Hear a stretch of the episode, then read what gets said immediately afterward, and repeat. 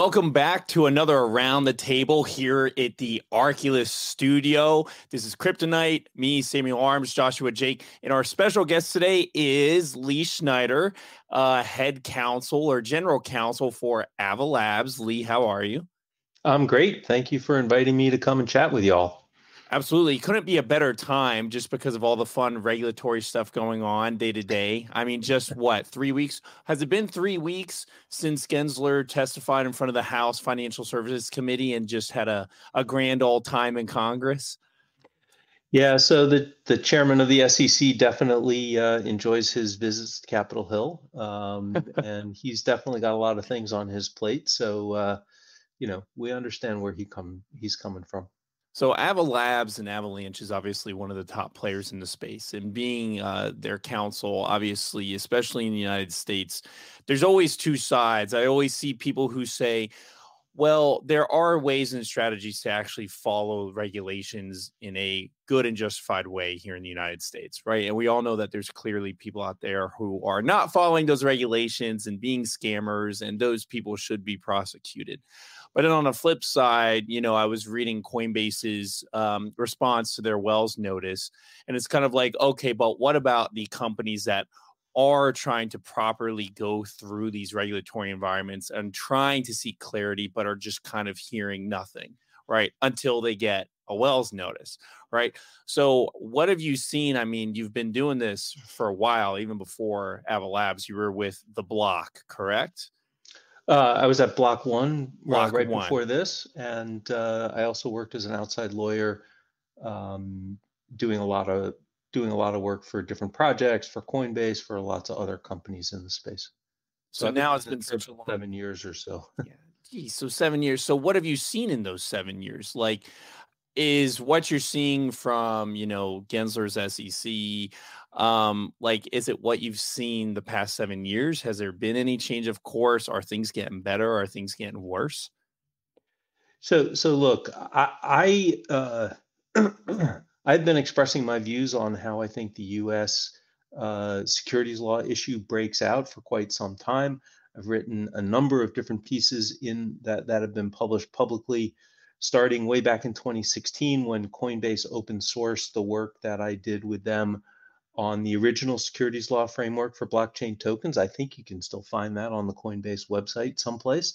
Um, but but search it out on the internet and you'll see uh, where my views were back then. Uh, all the way up to uh, the summer of last year, I wrote an article in Crowdfund Insider saying um, oranges are not securities and neither is Sol, the uh, Solana token, uh, where I really expressed in in very uh, concise terms my view of Howey and the correct interpretation of that case. There's another Supreme Court case, Edwards, which is from 2003 or 2004 on the same topic. And so I, I think the law is clear. Um, the, the, the view that I have of the law is not that necessarily of the SEC or anybody else.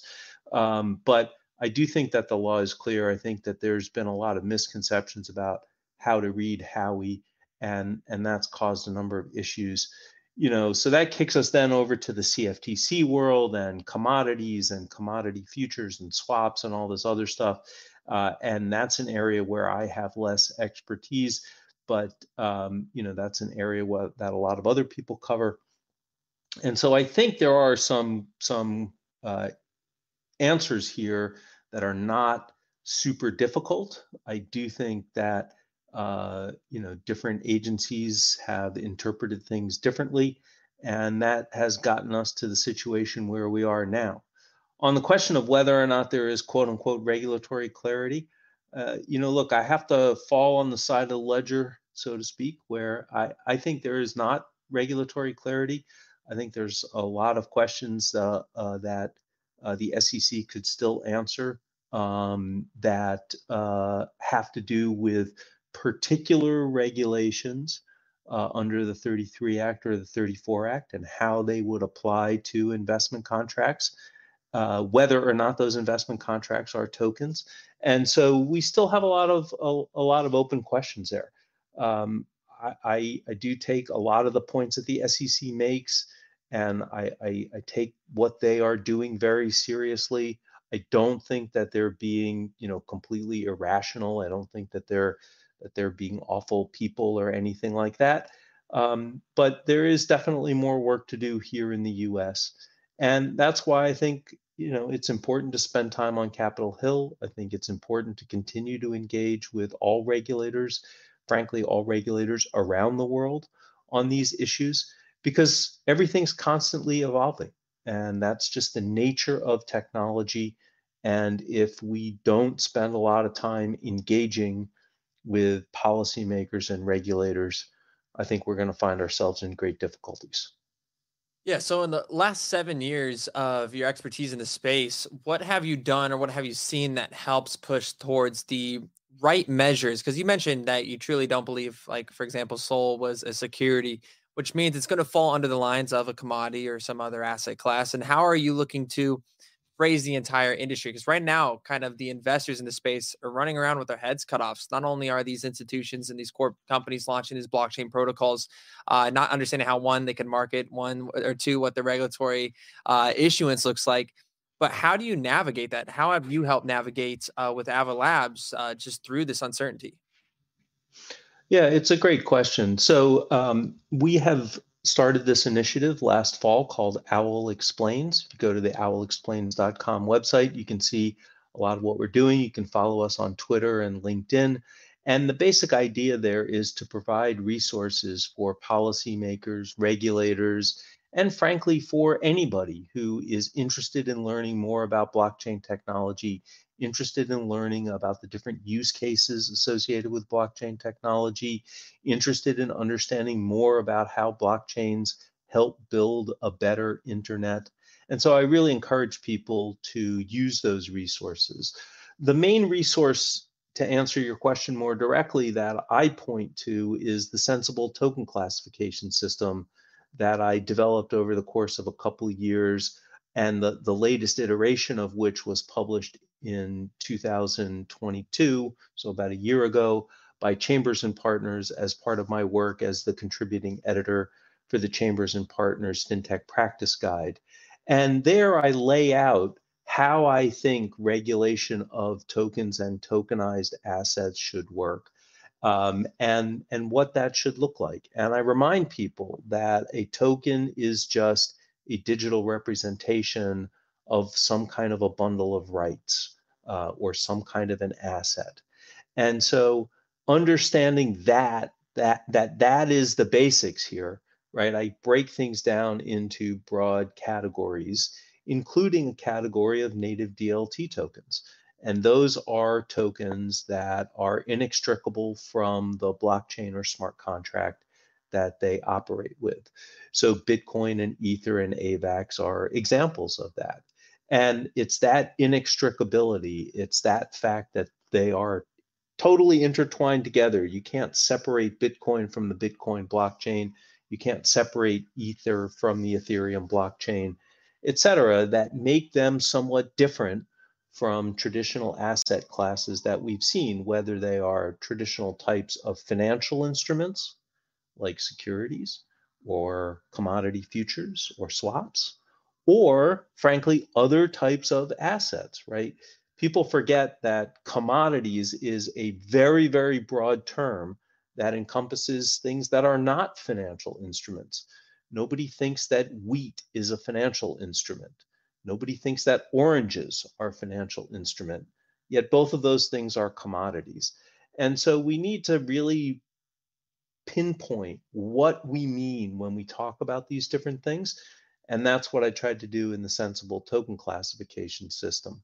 And then with Owl Explains, we have the tree of Web3 wisdom, which has five branches. In, and this is designed to be a guide for policymakers.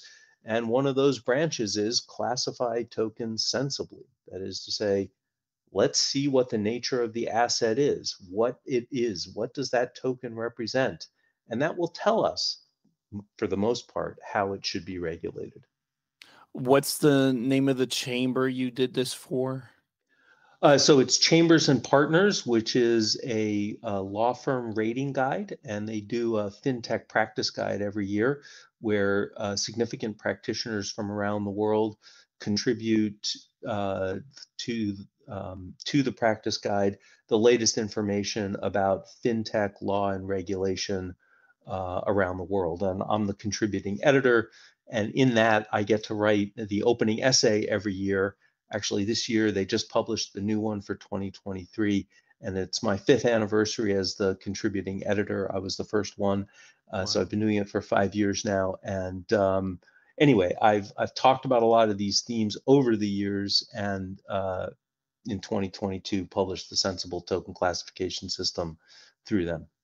Are any countries around the world kind of moving in the direction of like say classifying tokens correctly. I'm always hearing new things about either a country in Europe or the EU coming out with some huge packet of regulation. And I always hear at first it looks good, and then someone's like, oh no, it's awful. And then they're like, oh no, wait, it is actually good. You know, which I get in a changing industry by the time they regulate it, uh, maybe you come out with a new token classification or something of the sort, right? So you're like, damn it, we got to take a step back. Um, so, uh, like, what are you seeing internationally? I, I, think there's a lot, a lot happening internationally. You know, you pointed to Europe, and I think Europe is is a great place to start. Um, but uh, but I will say, Japan actually in 2016, in the spring of 2016 I think was the first major jurisdiction with comprehensive crypto asset regulation. Now, they did not utilize the sensible token classification system uh, back then. I hadn't even dreamed it up yet. Uh, so they were dealing mostly with um, discrete cryptocurrencies that were being traded, like Bitcoin and Ether. Um, but they have continued to evolve that regulation, and uh, they have a pretty good state of the art regulation right now. Um, I'm very uh, excited about Europe and the market in crypto assets regulation, which I think about two months ago was finally passed by the European Parliament. So implementation will begin sometime next year. I think that uh, regulation recognizes uh, some of the core concepts in the token classification system.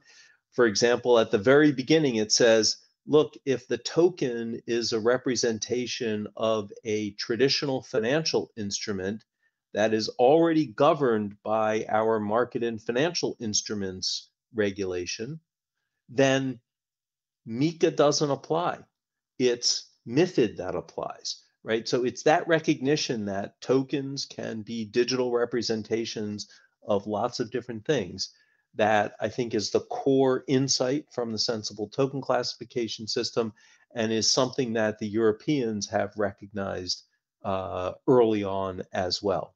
And so I think we're, you know, slowly moving various jurisdictions in the direction of recognizing the sensible classification system. Even here in the U.S., by the way, uh, you know, uh, a month or so ago, the IRS published some proposed guidance on NFT collectibles that recognizes that when the NFT is a digital representation of an underlying collectible like fine art or jewelry or something like that that the two that the that the NFT is not separate from the underlying collectible. And uh, that's exactly physical asset tokens under the uh, sensible classification system. Uh, the FASB published a couple months ago an exposure draft on the account proper accounting treatment for a class of crypto assets that there was no accounting treatment listed for. And basically, the way they defined it, it's the native DLT tokens from the sensible classification system.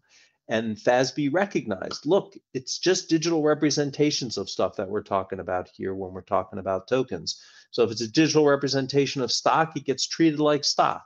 If it's a digital representation on blockchain of IP rights, it gets treated like IP rights. But there's this narrow class of things that we don't have treatment for. And so we're going to uh, put out a draft to say how we would expect to treat that. So we're seeing this everywhere now um, and, and, hopefully in, mostly in accordance with what I, I had postulated in the sensible classification system. Yeah, so I come from a pretty massive audience, and they're primarily going to be a lot of degen investors and people that are also really uh, just bullish on crypto in general and just here for the future of Web3. Uh, can you give us some light on what are some red flags that you see in a company or a corporation that might make you say, hey, you know, we need to let this one cook or sit back for a second because they might be facing some massive regulatory heat uh, in the near future. Of course, not financial or legal advice, but what are some some things that you've seen in your experience that have been like, wow, if if I had saw this earlier, I would have known ha- to have stayed far away from this company uh, or institution. Yeah, and obviously, I I, I uh, am not giving legal or financial advice, and you know, given the performance of my own portfolio, uh, don't want to take my advice on, on, on, this. I could second that motion.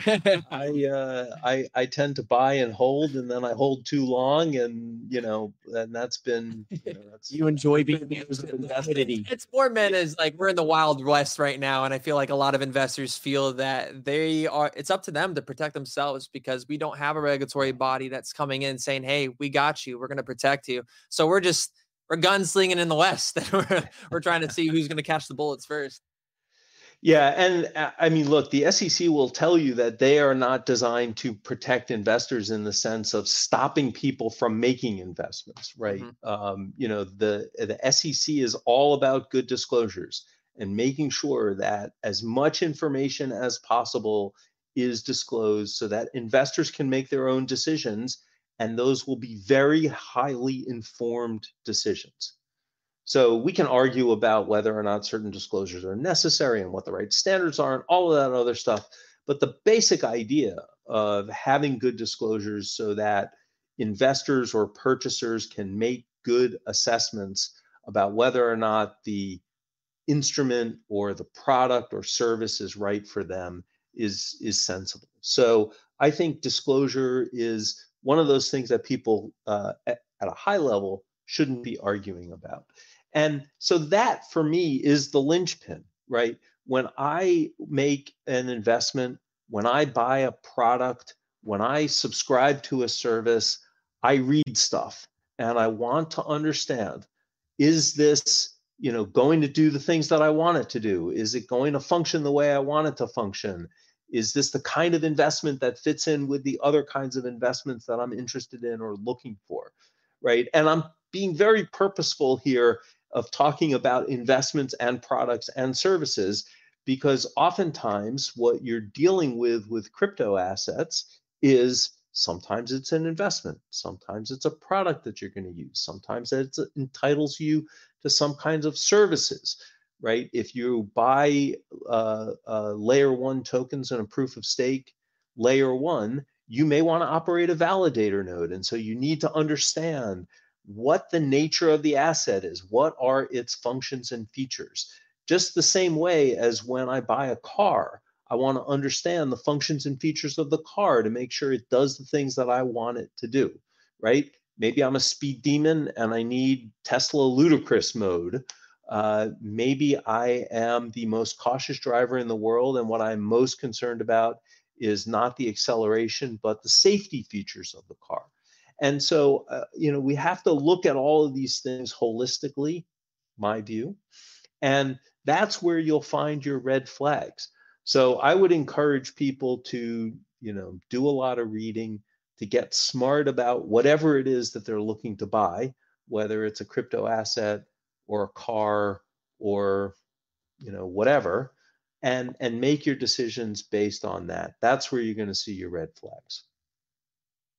Do you think one thing that i'm noticing now that's kind of worrying me um, is that digital assets crypto web 3 they're now becoming campaign talking points for the upcoming election all the way in 2024 when uh, when you're thinking of the regulatory environment, there's probably no worse thing that than you could ask for than having your industry become now a a presidential talking point because I feel like that just makes the uncertainty and risk just that much higher right? And so i think like three weeks ago i started seeing uh, like official campaign materials from certain campaigns coming out about you know, cryptocurrency being used for tax evasion and loopholes and whatnot.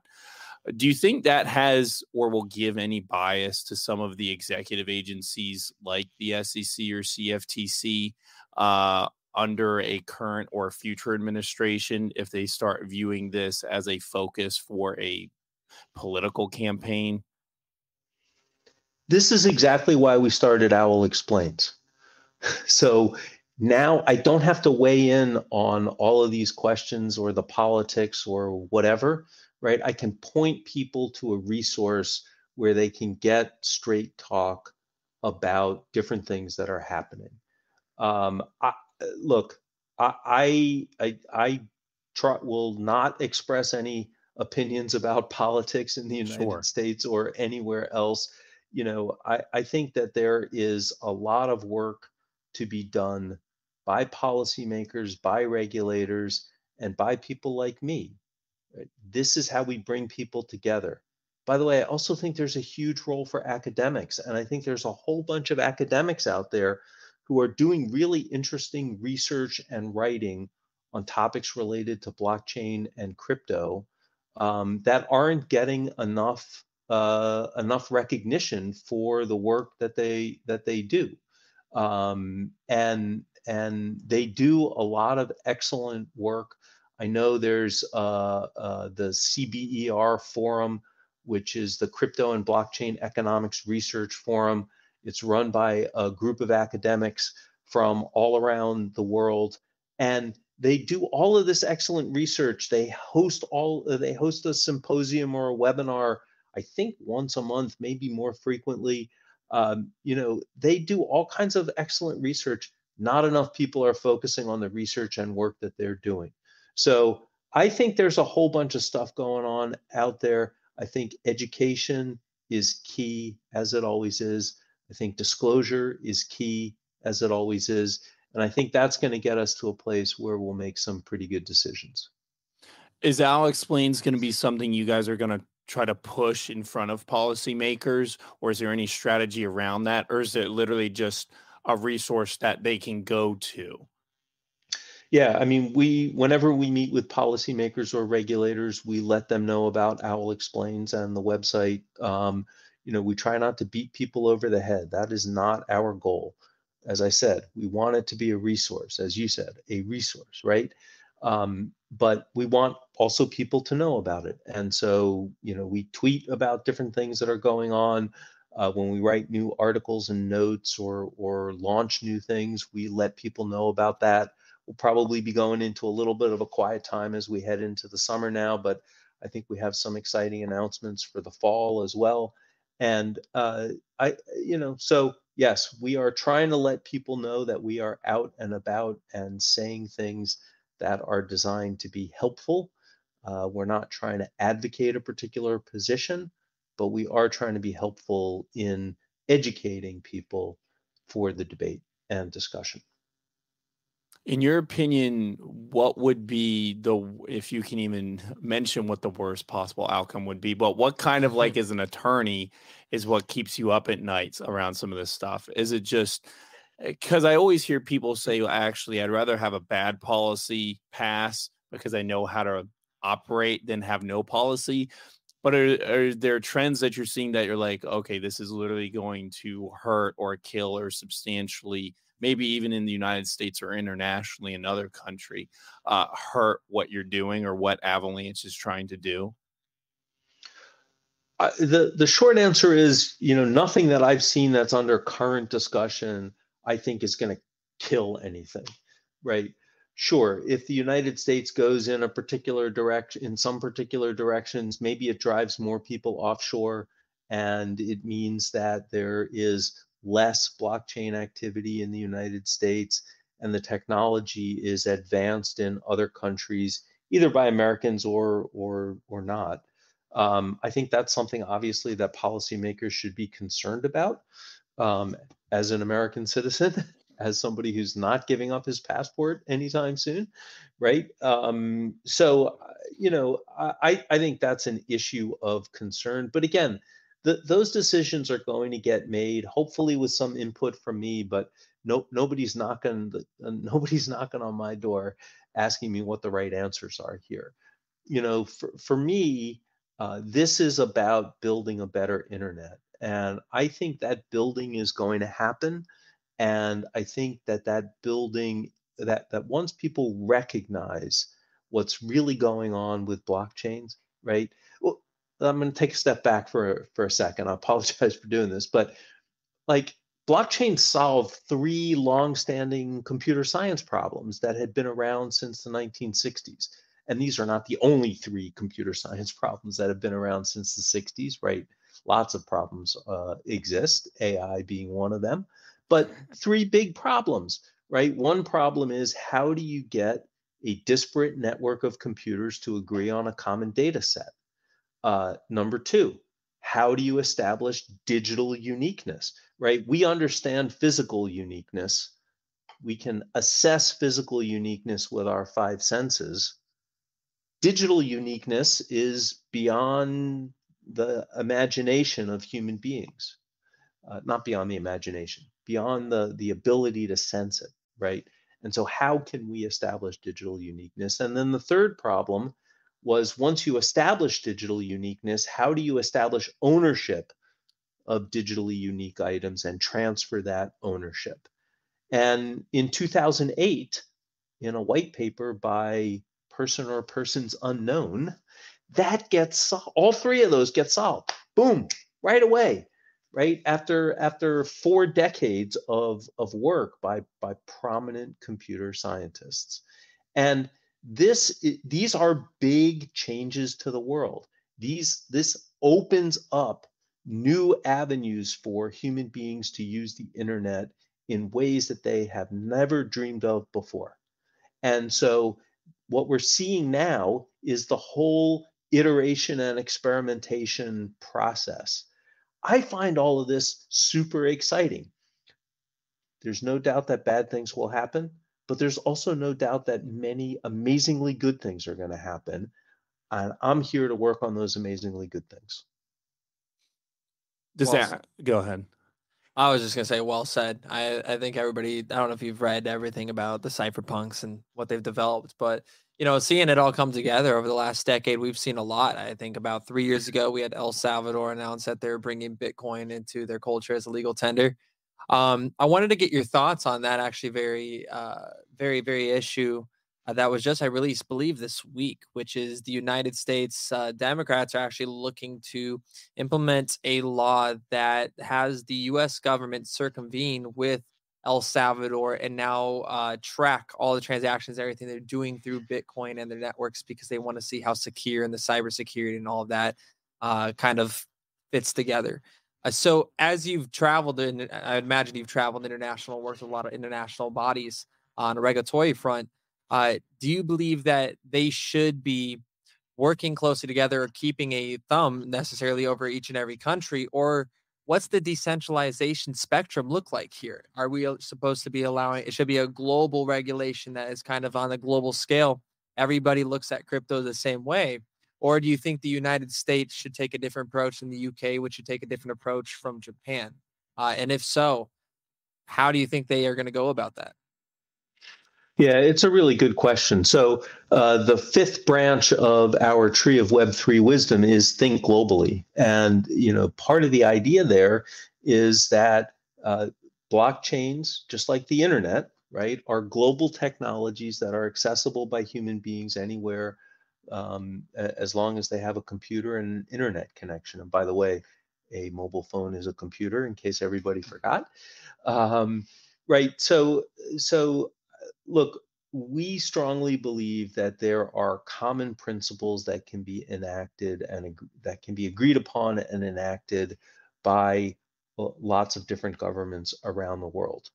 Do we think that all governments should adopt the same principles? Even if I thought that that was a good idea, uh, I, it's not practical. As a practical matter, different governments are going to make different assessments about what is appropriate for their populace. And uh, I may have views on those assessments, but it's hard for me uh, as a citizen of the United States to you know tell everybody else around the world that they're making big mistakes and doing things wrong et cetera et cetera et cetera so look i, I think there's a lot of opportunity for global cooperation here i do think privacy is a a, good thing i do think it's important for people to think about their own privacy i think it's important for governments to think about people's privacy and I think it's important that people and governments collaborate to make sure that privacy works the way they want it to work. And um, so I, I don't know how all of this is going to play out. I don't know what law enforcement goals, what uh, what geopolitical goals governments are going to have. Um, but I do know that ideas about privacy, ideas about who has your data, and and what the value of your data is and other things like that are important questions to be considered and discussed. Yeah, Lee, I'm actually glad you brought up the whole privacy aspect uh, because this is something that people kind of just completely forgot about when this is why it was first created. Having that freedom and privacy to be able to transact and uh, Satoshi's mindset on just having that freedom of spending your money where you want to spend your money uh, which has been very interesting over the years because we've saw things like Tornado Cash get completely sanctioned and pushed out for ties to things such as North Korea or wherever the uh, miscellaneous funds were coming from. But how do you look at privacy tokens, things like Monero, things that Edward Snowden has been a huge advocate for? Are these, you know, in the sense of something we're going to see get pushed out and flushed out by the United States, just like we saw with Tornado Cash? Or have you actually seen those been more kind of looked up to in the regulatory space? Yeah, I, I, actually don't have strong views on on privacy tokens like like Zcash and and Monero. Um, I, I, think the privacy questions are big questions, as I said, and they they are certainly present with regard to you know crypto assets and and public blockchains, but they're they're present in so many other areas of life, um, and and you know, in some ways, it, it, it's there. There are cultural aspects to privacy. When I, speak with with folks in Europe, I uh, often hear that they worry less about their privacy from the government and more about their privacy from private companies. When I talk with folks in the US, it's more or less flipped. They worry much more about their privacy vis a vis the government than they do vis a vis uh, vis-a-vis com- private companies. And so I, I, do think that there is a an element of a, a, cultural element to privacy. Maybe cultural is the wrong word, but um, and, and and so I, I I think though whether whichever side of that divide you fall on, um, keeping in mind your privacy and um, again, governments also keeping in the in mind the need for their citizens to have privacy, I, I think are important things. And there are lots of tools that people can use on their own if they are so inclined, but there should, in my view, be uh, laws that allow people to use those tools and um, provide the right incentives or disincentives both for private industry and for governments to be protective of people's privacy. Yeah, and I think it'll flow this into AI. But I 100% agree. I think you know the cultural ex- uh, expectations in the UK, like you mentioned, or Europe versus Japan and the United States, and Japan's price uh, flipped as well. Uh, for some reason, in the United States, it's just cool if companies sell our data to foreign countries. Uh, Meta continues to get slapped in the face with that one. Uh, so seeing that be able to put our data on chain, I've actually talked to and spoken to people from the World Economic Forum that are putting, and I've worked with a lot of data engineers and scientists that are just putting your data and these data sets on chain, and whether that's a media company or entertainment or politics or voting or, uh, you know, whatever, you know, cars, NFTs, whatever it is. Uh, owning that property, owning that intellectual property is that privacy within itself because it can't be used for malicious acts from private corporations. But uh, throwing it to the next strong conversation. Yeah, obviously AI is hot right now, and it's it's kind of ridiculous. I keep telling everybody I think this whole every AI company is just a chat GPT API. So I don't know what's going to happen when chat GPT decides to go under and then suddenly every AI company is uh, null and void for at least a day or two. But, uh, you know, are you looking at AI? Is Ava Labs looking at AI at all? Um, and I don't even want to get into, I mean, the policy implications, the, the legal implications, regulatory implications around AI you know, there seems to be some overlap there with what we going on, what we got going on in Web three, you know, and I think, and I get the talking points around the benefits of AI and blockchain and how those two together really have a lot of, I think, push in the future. But are you seeing anything there? Are there any talks at Ava Labs around AI, or is you seeing any crossover? You just kind of like uh, are watching it right now? Well, I am definitely watching it, but uh, more importantly, our CEO, uh, Dr. Emin Gün Sirer, is looking at it. And um, in the next week or so, his keynote address from the Avalanche Summit should be up uh, on the website. And he talked about uh, a new initiative that we will have, which is to bring uh, AI, the the LLM, the the large language model AI. Uh, um, to programming of smart contracts uh, for blockchains. And he has some really innovative and interesting ideas. I will not do them justice here. I encourage everybody to uh, check out the the summit uh, and and his keynote address, uh, where he articulated them. I thought quite well. And so uh, I am excited for us to get to work on some of this stuff. A very good friend of mine is one of, I believe, one of the top AI lawyers uh, in the country, if not in the world. And so uh, I expect that I'm going to be working closely with her on these issues. Uh, the one last thing I'll say on this topic is uh, the the interesting thing for me. One of the interesting things for me about the law here is the questions of how should the law deal with autonomously functioning code. That is to say, code that self executes based on inputs that it receives from, from wherever. Um, and uh, I talk a little bit about this issue in my latest uh, essay for Chambers and Partners for the 2023 FinTech Guide. Um, but smart contracts are another example of autonomously functioning code, right?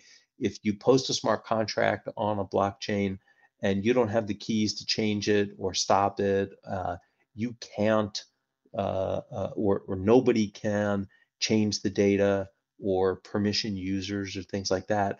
What you've got is self uh, executing code, autonomously functioning code. And the same thing is happening in in uh, some of this AI as well. And so they these pose some really interesting questions. There are not good frameworks in the law that I am aware of for how to deal with these questions. And um, so I, I find them fascinating. Someday I'll have some time to do some serious thinking and writing about these questions, and uh, it should be very interesting. Yeah, it's like Uh, who do you hold liable if AI does something wrong? Whether that's programmed in a car that runs over somebody because the AI said that was the best alternative to keep you in the car alive. Is that the car's fault, the developer's fault? I mean, that even attaches back to Tornado Cash. Is it, are we now holding builders liable? Or do you just, you know, I, I, know this won't happen, but is it like a it is what it is approach yeah. like which I know that'll never happen, but it's like who who do you blame? Yeah. yeah, like Elon Musk just goes eh, yeah, your dog got run over because Tesla said so. It sucks, but uh well, it goes into even things like propaganda. I mean, we're yeah, seeing correct. things like the GOP, we misinformation, uh, the Daily, uh, not the Daily, War, but the Daily Show created an AI, you know, campaign for the presidencies and stuff and coming up in the elections. And so the question goes into now we just ran into a huge regulatory battle with Facebook and uh, Twitter and the Twitter files and the things with the FBI kind of conversing with and manipulating uh, campaigning or misinformation, whatever it is. So now it's okay if AI can generate these algorithms and, like you said, from whatever you input is going to create an output who becomes responsible for that if it is and sparks something that uh, can control a narrative uh, these are scary things that we haven't seen or are starting to see and may not even realize we're seeing. Listen, I didn't sell that unregistered security. The AI did. I uh I don't I'm just doing what Chat GPT told me to do. And so figure out a way to sue them and not me. I'm just following orders. Did you see the new update? I don't know if you've seen that, uh Lee, if the the Chat GPT just integrated website browsing. So I was actually messing with yeah. this last night, trying to create a video for TikTok. Uh, and I you can actually ask Chat GPT now, hey, I have a school project. You can't ask it for direct financial advice, but you pitch it this way. You say, Hey, I'm running a school project, and together I got to put together a market analysis based off an emerging asset class. Um, I have a set amount of funds, and I'm looking to structure this in an outline for my class and in a in a in a speech and or a presentation. And so it straight up gave me a market analysis on the top 10 cryptos that thought I should hold my portfolio that had the best outlook for growth. It lists the partnerships and everything in between that. Uh, so that, it's a powerful tool. It's interesting. I want to see if that performs a little bit better than Jim Cramer's portfolio. Uh, maybe we'll do a cool little little feature there. just just remember what I said about disclosures, right? Like like even using AI, right? What are they telling you about how it works and and what it does? And you know this whole idea of the, the AI hallucinations, right? Which is just a fancy way of saying the AI got it 100% wrong. uh, you know, we, we all have to keep all of these things in mind. The world is getting more complex. It's very difficult to keep all of these things in mind. Um, but a uh, walking into all of this with a little bit of skepticism and uh, uh, spending the time to try to understand how things work, very important. So I'll be interested to see how that portfolio performs, but uh, you know, probably I would rather do my own research so I could uh, screw it up all on my own. It can't be worse than my current portfolio. So I like to make sure I can actually meet the team, and it's not just a uh, like box in the middle of the Bahamas. That's just you know a cardboard sign that says an address on it with a mailbox. You know, right? Or run by a guy wearing a hoodie all the time or something, right? yeah, anon four six three seven on Twitter. Yeah, like stay away. Well, Lee, we're really appreciative of your time. Thank you for taking the time out of your day to come on the podcast, educate us and our audience on some of the intricacies of the regulatory life and what Ava Labs is up to and all the things that you got going on. Would definitely like to have you back on probably a year from now when this AI boom goes bust and we're seeing what happens there. you know, then Sounds like you're making a prediction there, Sam. You better be well, careful with your predictions. It'll it'll be around. Sam's it'll the type around. of guy that says please and thank you in the script when writing in a prompt on Chat GPT, just please. so it doesn't get him in the future. You know, because you know, hey, I I I asked nicely. yeah, correct. It'll come back and bite me in the ass. I you know when it's when the cops are using Chat GPT, I want it to be nice to me, so I'm already bribing it as best as I can.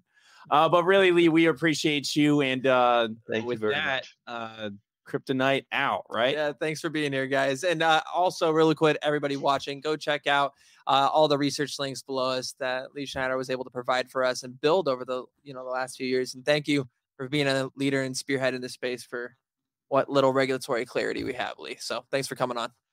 Appreciate you guys. Talk to you guys soon. CryptoKnight out.